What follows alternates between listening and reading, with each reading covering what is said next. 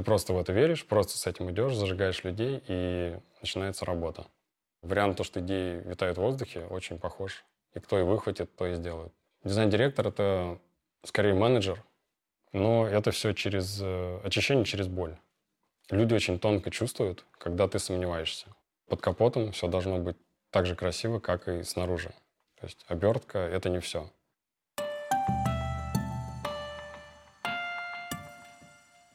Вы слушаете подкаст онлайн-школы дизайна и иллюстраций Bank Education. Меня зовут Наташа Кремчук. Я приглашаю в гости интересных нам дизайнеров, художников, музыкантов и философов поговорить о профессии, образовании и культуре. Привет, меня зовут Валя, и я независимый дизайн-директор. Родился я в Москве, окончил лицей с красным дипломом по радиоэлектронике и не стал дальше работать в этом направлении. Высшего образования по дизайну у меня нет. Я постигал это как говорит Дима Барбанель, мастерство через ремесло. Про детство, про детство.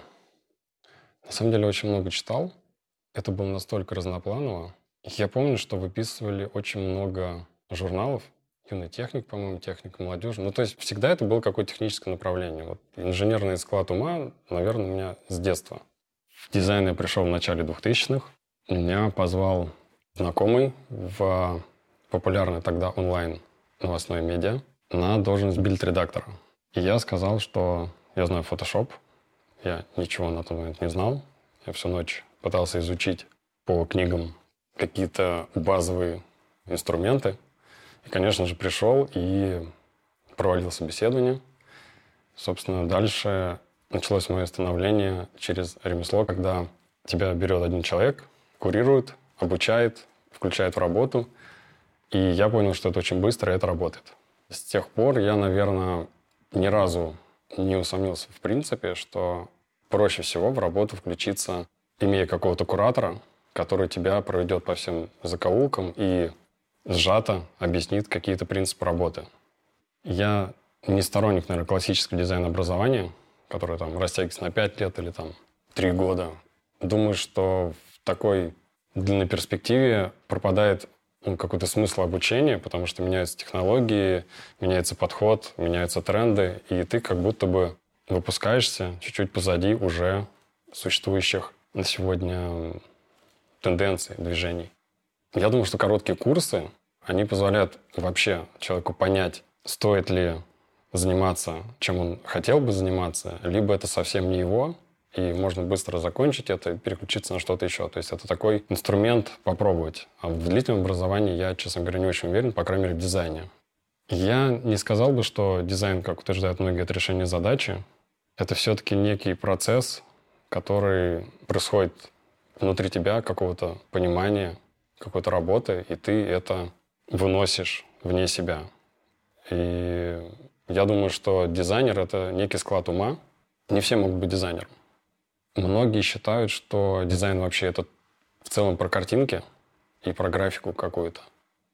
Но в большей степени это работа над продуктом, неважно, это цифровой продукт или это продукт из реального мира.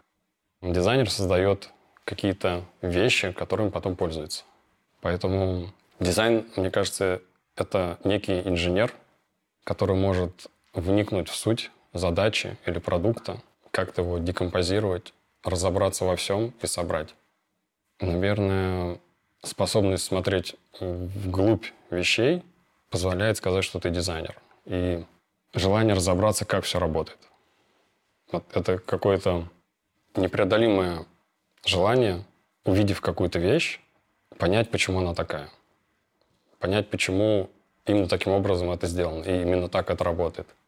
Как-то в беседе с Антоном Шнайдером затрагивали подобную тему.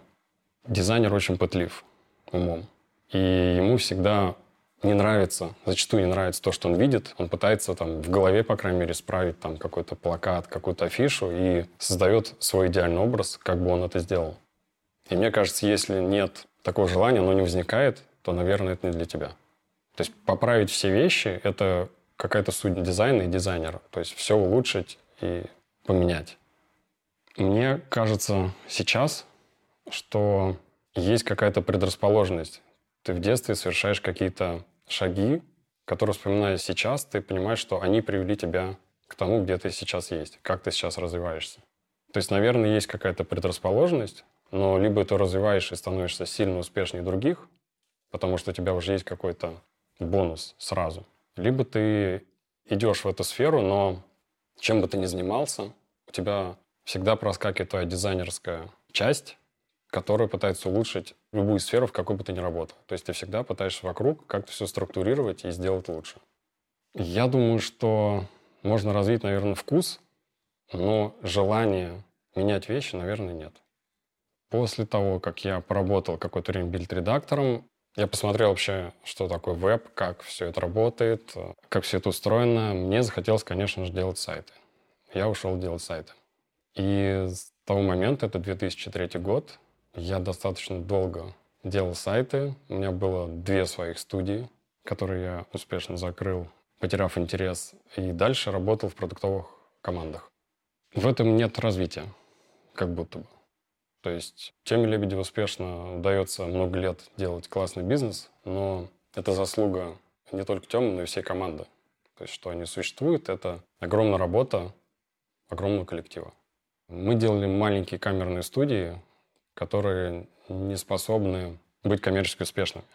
Для меня успешность продукта – это в первую очередь коммерческий успех, признание заказчика. Я, в принципе, в своей жизни делал мало проектов некоммерческих и не делал никогда фестивальных проектов. Все мои проекты — это проекты для реальной жизни. То есть проекты, которые существуют, ими пользуются люди. У меня очень странное отношение к Behance. Я ни разу не видел, чтобы кто-то из заказчиков всерьез искал там дизайнеров, потому что обычно заказчику нужен не дизайн, а продукт. На Behance, мне кажется, это некое комьюнити дизайнеров, которые оценивают друг друга по каким-то своим параметрам, критериям. То есть мне, например, сложно оценить концепт вне реальной жизни, как он будет работать. Он может прекрасно выглядеть, но пока он не имеет реальную аудиторию и нет релиза, мы не можем никак оценить, насколько он хорош. Визуально он может быть вполне себе. Но это не говорит о том, что продукт на базе этого концепта как-то хорошо бы работал в реальной жизни. Я доверяю коммерческим каким-то метрикам. Например, был старый какой-то продукт, делается редизайн, учитываются какие-то новые способы взаимодействия с пользователем, и получается совершенно другой результат. И здесь можно реально оценить, насколько было успешно или неуспешно это сделано. Есть кейсы, когда улучшение визуальное не приводит к улучшению пользовательского опыта. К сожалению, такое тоже бывает. Касаемо дизайнеров, наверное, есть большое какое-то заблуждение, что Важнейшими скиллами является умение пользоваться инструментом и рисовать красивый дизайн. На мой взгляд, дизайнер должен уметь коммуницировать с другими людьми, чтобы, во-первых, правильно понять задачу, ее обработать и выдать результат, который необходим заказчику. Просто делая классные картинки, мне кажется, невозможно удовлетворить заказчика его изначальную как бы мысль выразить своими руками. Что касается дизайн-директинга, на мой взгляд, основным является, наверное, умение договариваться и умение брать на себя ответственность. За коллектив, за продукт, за команду. Дизайн-директор — это скорее менеджер, который как управляет командой, так и защищает решения перед заказчиком. И нужно иметь некоторую смелость, чтобы поверить в какую-то гипотезу и повести за собой людей, чтобы как-то они поверили в эту же идею и не дать этой идее угаснуть. Развить ее и зажечь этой идеей также заказчика. Он также должен поверить в твою идею. Я уверен, что не существует никаких критериев объективного выбора какого-либо дизайна или какого-либо решения. Это всегда гипотеза, которая, возможно, сработает, возможно, нет. Я видел очень много метрик, аналитик, когда по цифрам нужно было сделать так, и оно, очевидно, должно было сработать. Оно не срабатывало. Есть какие-то факторы, которые вносят непредсказуемость в конечный результат.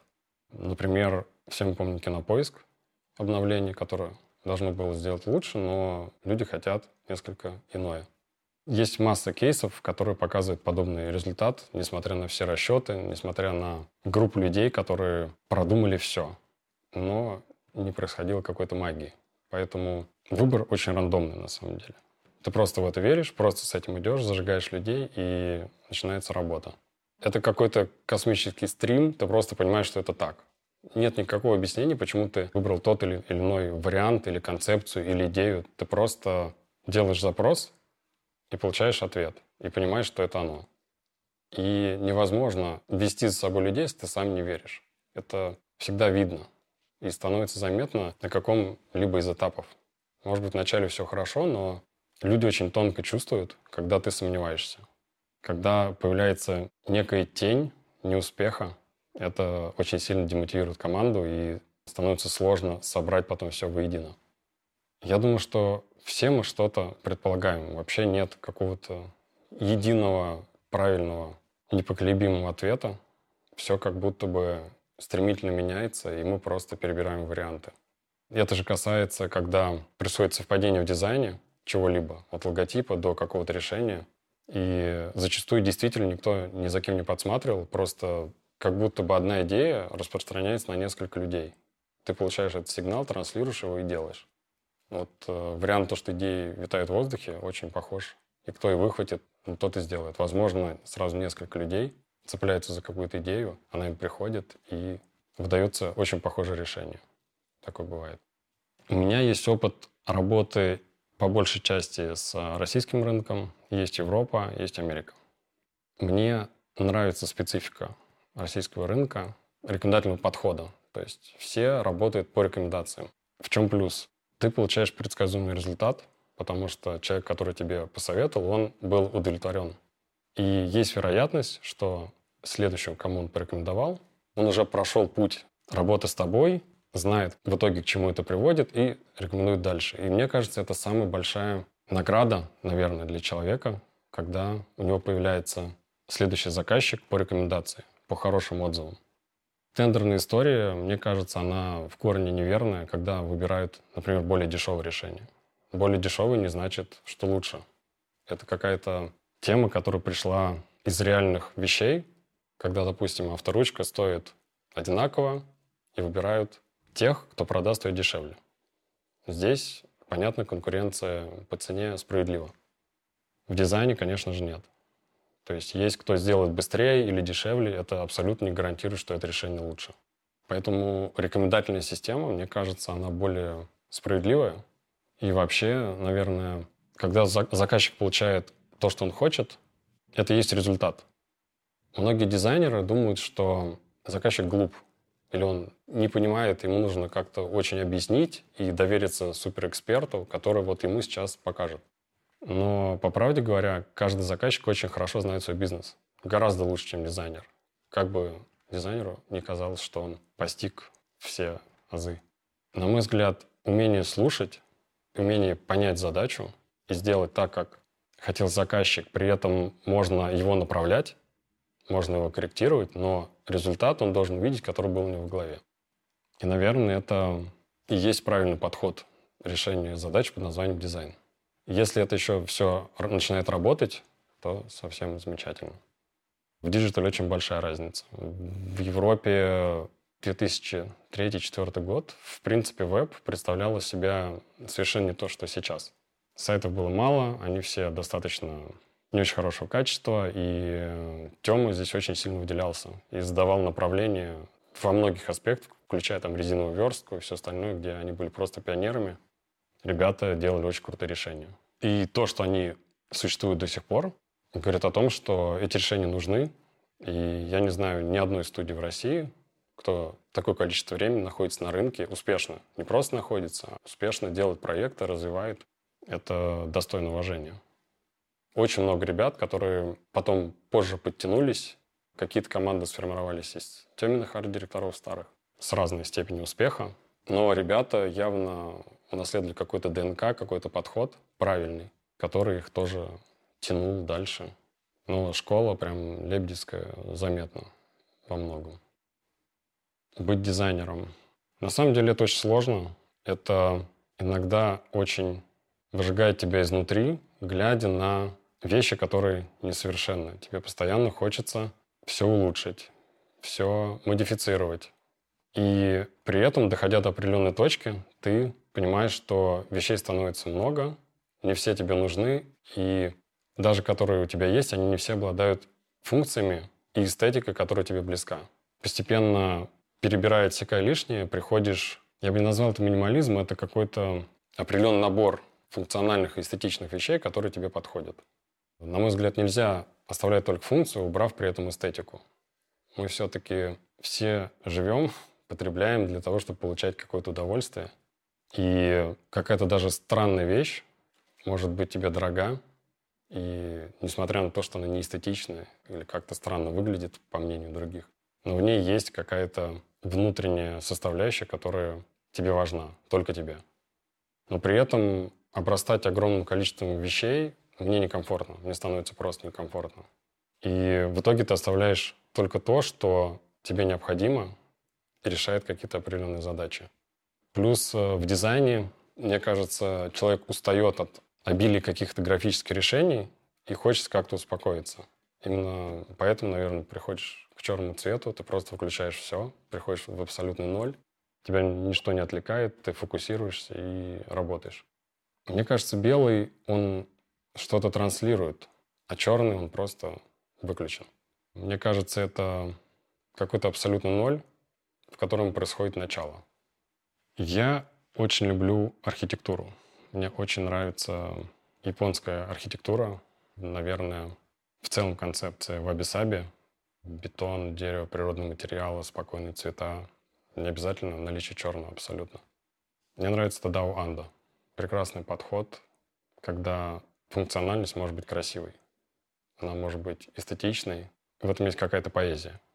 Но также мне интересен феномен, взять, допустим, Хироши Фудживара, японский дизайнер фрагмент дизайн.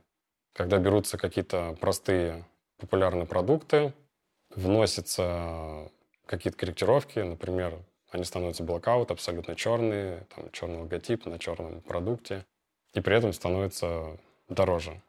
И при этом они пользуются популярностью, люди их хотят. И я иногда пытаюсь разобраться, почему так происходит, почему все же хотят чего-то яркого, броского, интересного, а потом они хотят лимитированные черные вещи. И, наверное, в этом есть какая-то своя философия, своя сила, что люди устают от логотипов, устают от насыщенности, которая предлагается. При этом показать, что у них какая-то дизайнерская интересная вещь.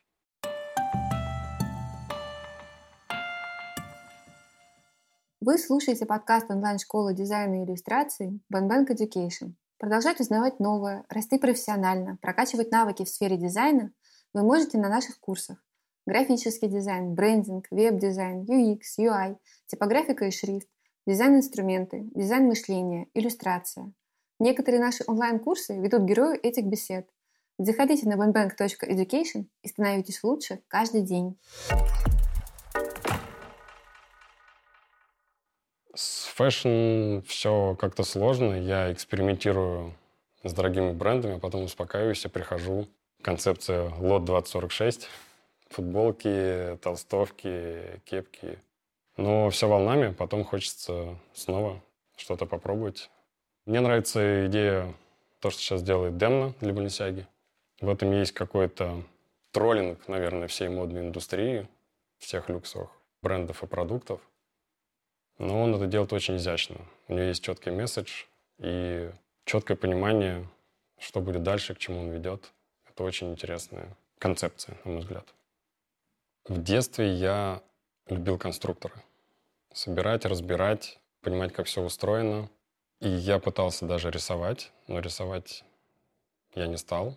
То есть я точно не иллюстратор и не графический дизайнер. Но стремление копать в суть вещей, наверное, пришло оттуда. То есть помимо конструктора я разбирал и простые какие-то модели, даже которые не разбирались. Мне интересно было понять, что там внутри. Мне нравилось изящество некоторых решений, и сейчас я также уверен, что под капотом все должно быть так же красиво, как и снаружи. То есть обертка — это не все. Как сделано приложение визуально, важно, как, на чем оно сделано, как оно работает, насколько оно четко работает и выполняет свою задачу. Зачастую все думают, что ну, дизайн важнее, да, и можно собрать это на любой, не знаю, системе. Но по факту недооценивать важность программирования тоже не стоит. В каких-то решениях это играет ключевую роль. То есть изящество самого решения может быть и за счет программного решения. Наверное, есть две таких важных точки. Это супер давнее знакомство с Тёмой Лебедевым и не очень давнее по меркам моей дизайн-карьеры знакомство с Людвигом. Пожалуй, несколько вещей, которые он мне сказал при встрече, повлияли значительно на то, как и чем я сейчас занимаюсь. На тот момент у меня была своя студия. Мне хотелось получить внешний совет у Людвига, как нам дальше развиваться, что делать, правильно ли мы движемся. На что был очень простой интересный ответ, что если мы существуем, работаем, и наш бизнес на протяжении нескольких лет приносит какой-то доход, значит, мы делаем все правильно, и вот, собственно, это правильное развитие. То есть нет никакого совета универсального, как все сделать. Если оно работает, значит, все верно. Я и пришел, наверное, к метрикам того, что если продукт коммерчески успешен, значит, все идет правильно. Если он не успешен, неважно, сколько премий он получил, неважно, насколько красиво, ярко он стартовал. Все показывает время. На протяжении какого-то отрезка становится понятно, насколько оно актуально или оно быстротечно. Это была просто случайность. Был проект Clubhouse, который очень ярко взлетел, привлек огромное количество инвестиций, казался интересным, и все общались, было много комнат, но он очень быстро сошел на нет. В нем чего-то не хватило. У всех есть разные догадки, чего именно, но тем не менее не сработало. Хотя были видны перспективы, но это не сработало. Или взять Telegram, который на старте был смешон. Вот есть WhatsApp, зачем еще один мессенджер? Но по прошествии времени заметно теперь, где Telegram, как он развивается и что стало с WhatsApp. Невозможно предположить все сценарии и успешность продукта. Все познается со временем. С Тёмой была случайная встреча, как-то перекинулись какими-то словами. Я сейчас не вспомню деталей, но мне было просто на тот момент важно, что Тём был как кумир. И что вообще на тебя обратили внимание и с тобой пообщались и как-то заметили. Ну, на тот момент мне это было важно. Я никогда не стремился работать в студии Лебедева, у меня никогда не было такой задачи. По ряду причин я знал нескольких ребят, которые там работают, и мне хотелось что-то свое всегда. Я хотел свою студию. Меня была интересна эта модель, но мне хотелось сделать свою. Ну, собственно, что я и сделал. В итоге две студии. Одна была нацелена только на российский рынок, вторая международный. У каждой свои плюсы и минусы истории успеха, но развития в этом я не вижу. Мне интересно менять направления продуктовые, и мне становится тесно и скучно в одном направлении. То есть, когда я полностью понимаю всю специфику работы, все свои возможности и вижу какое-то ограничение, мне становится не очень интересно. Я передаю это решение и иду дальше. Я, наверное, не назову каких-то имен, за кем я слежу, но я точно в курсе происходящих каких-то тенденций, и я всегда стараюсь работать чуть-чуть с опережением. То есть умение увидеть и предвосхитить какие-то тренды, мне кажется, это очень важный навык сейчас. Есть такая идея, что дизайнер заменит машины, как бы это ни звучало. Я думаю, что базовых задачах, да, это случится, несомненно. Но в области принятия решений тех или иных останется человек, и кто будет обладать каким-то даром предвидеть успешные или интересные варианты, тот и значительно вырастет и продвинется на рынке. Важно, я думаю, все-таки следить за коллегами по дизайну, но при этом не излишне уделять этому время, потому что возникает соблазн применить то или иное решение. Мы в любом случае собираем и впитываем на ресерче множество визуальных каких-то интересных решений, перерабатываем их, выдаем свое, но иногда велик соблазн взять вот то, что работает, и прямо сейчас применить. Но мне кажется, это не совсем честная игра. Возможно, как концепцию можно взять, но вот брать полностью идею, над которой работали люди, это какое-то неуважение к коллегам, мне кажется. Есть примеры таких вещей, мне они не очень симпатичны. Мне кажется, дизайнер и дизайн-директор должен развиваться вне своей сферы, это просто необходимо.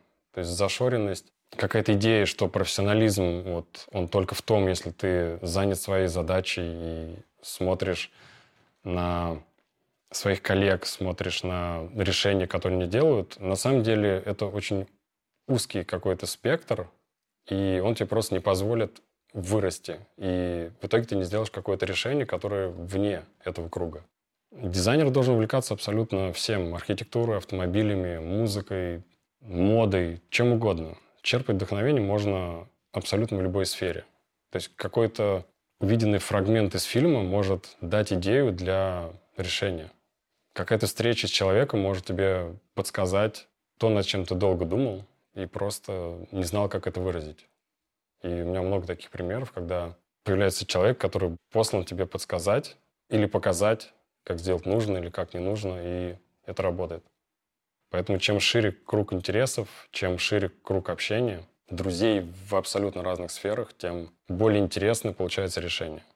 Я точно не фаталист. Мне нравится идея человека, который сидел на этом месте и высказал ее. Не помню точно, как его зовут. В том, что самая большая проблема людей что люди не способны договориться. Все, что сейчас происходит и происходило, это абсолютная неспособность вести диалог, абсолютная неспособность слышать и понимать друг друга. Если люди научатся договариваться, я думаю, что большинство проблем просто отпадет. На мой взгляд, абсолютно любые конфликты и ситуации можно решить с помощью переговоров. Поэтому я смотрю достаточно позитивно, просто нужно людям как-то дать переболеть всеми теми событиями и ситуациями, которые они себе сами создают. В любом случае, я уверен, должно быть какое-то очищение, и все должны заняться чем-то другим, нежели уничтожать себя и планету. Но это все через э, очищение через боль в любом случае. Это не, не будет э, позитивным каким-то посылом, что вот что-то снизойдет, все поверили, поняли и стали жить иначе. Я думаю, что это через разрушение какое-то. Вообще, мне кажется, рост человека происходит через какой-то некий надрыв, в том числе в творчестве. Порой кажется, что ты в тупике и не понимаешь абсолютно, как решить какую-то проблему. Но вот именно в этот момент открывается что-то, и ты решаешь. Вот важно дойти до этой точки и пройти ее не отступить назад, не засомневаться, а вот перейти этот рубеж, приходит решение и становится легче. Я думаю, что рост, он через некоторую боль и разрушение. Это как в фитнесе. Ты идешь в зал, ты нагружаешь свои мышцы, они травмируются, потом ты спишь, они восстанавливаются, и ты становишься сильнее, быстрее. Каждому из нас необходимо время побыть одному. Неважно, находишься ты в семье, в отношениях, или ты один, у тебя много друзей, которые постоянно у тебя. Это, мне кажется, нужно узаконить право побыть одному. Это какое-то время для рефлексии. Кто-то занимается медитацией в этот момент, кто-то просто вспоминает какие-то моменты из жизни, чтобы поправить свои дальнейшие действия. Но важность рефлексии, важность погружения в себя — это просто неотъемлемая часть развития человека. Мне кажется, без этого мы просто бежим куда-то, не останавливаясь и убегая, не знаю, от проблем. Вот побыть одному, что-то порешать для себя внутри, что-то понять, послушать себя. Это очень важно, конечно. Беседы, да, периодически я включаю послушать, иногда фоном, иногда, когда заинтересует. Мне интересно посмотреть на спикера, что он расскажет. И мысли многих ребят меня наводит на какие-то свои размышления, и иногда это меняет даже сознание. То есть ты берешь какую-то концепцию, начинаешь ее развивать, видишь в ней силу, и это достаточно интересный такой феномен. Никакого другого способа докопаться до этого как будто бы не было. И это становится каким-то неким решением, к которому ты начинаешь периодически прибегать. Даже по второму разу иногда посмотрев, ты находишь какие-то ключевые опорные точки, которые тебе такой фундамент строят, и это интересно. Ну и вообще взгляд и позиция разных людей всегда помогает сформировать свою. Да? То есть мы все ищем какие-то опорные точки, на чем построить фундамент своего восприятия вообще мира.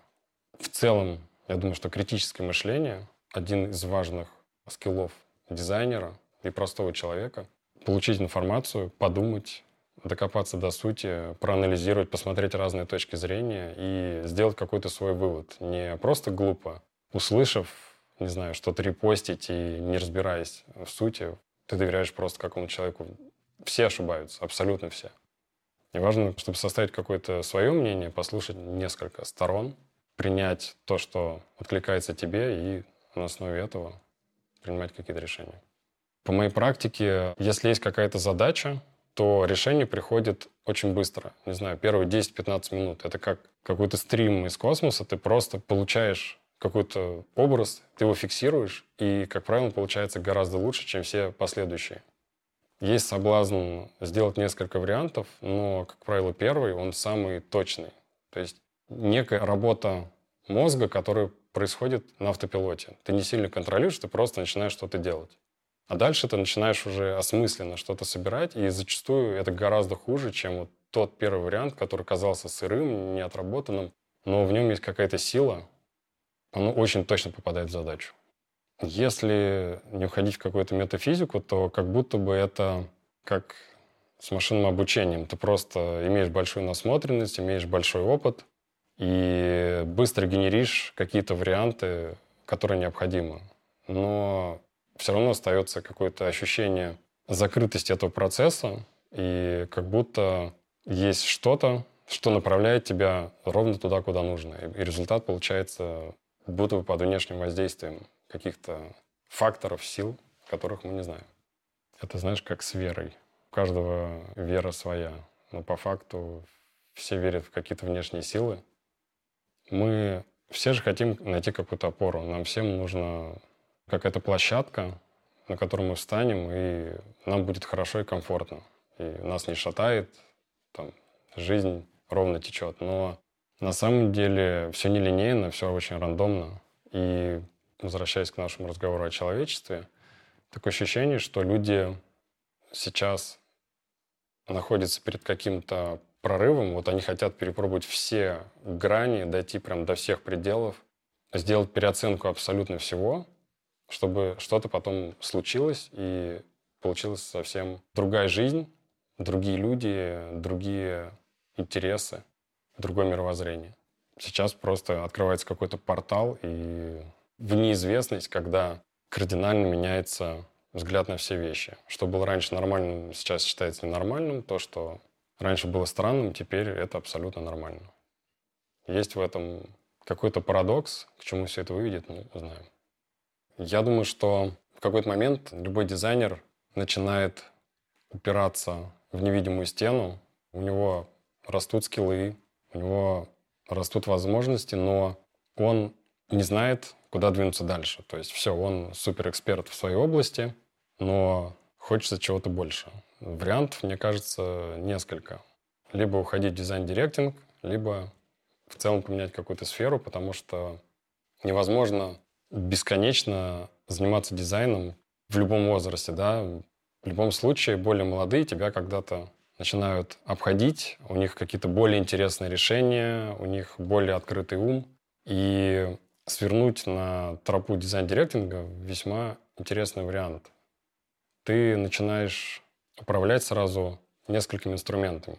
То есть ты как дизайнер являешься сам инструментом, но когда ты начинаешь руководить дизайнерами, у тебя есть больше возможностей поэкспериментировать, э, собрать всех вместе, получить какое-то совершенно новое решение, к которому ты сам бы никогда не пришел. Важно понимать, что переходя в разряд дизайн-директора, ты перестаешь заниматься именно дизайном, ты начинаешь заниматься менеджментом людей.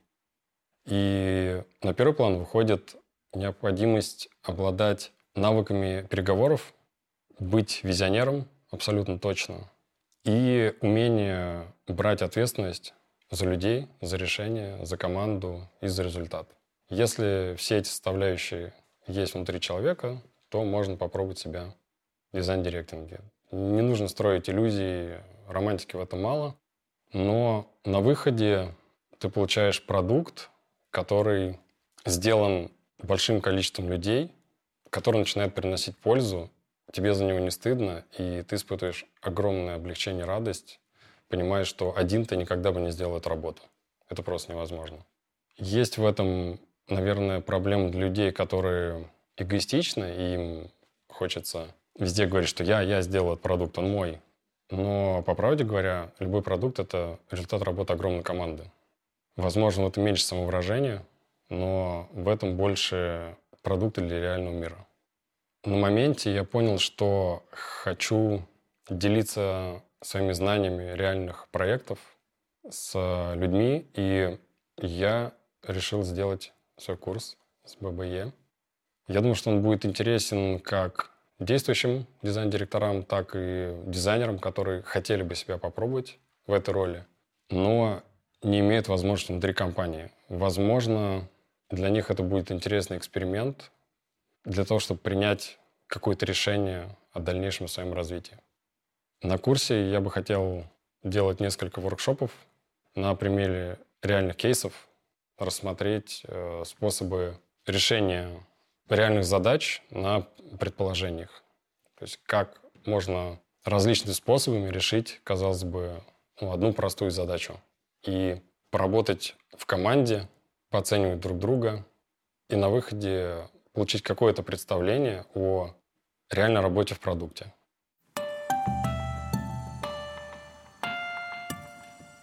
Вы слушали подкаст онлайн-школы дизайна и иллюстраций Bank Education. Видеозаписи и подкасты других бесед вы найдете на сайте banbank.education.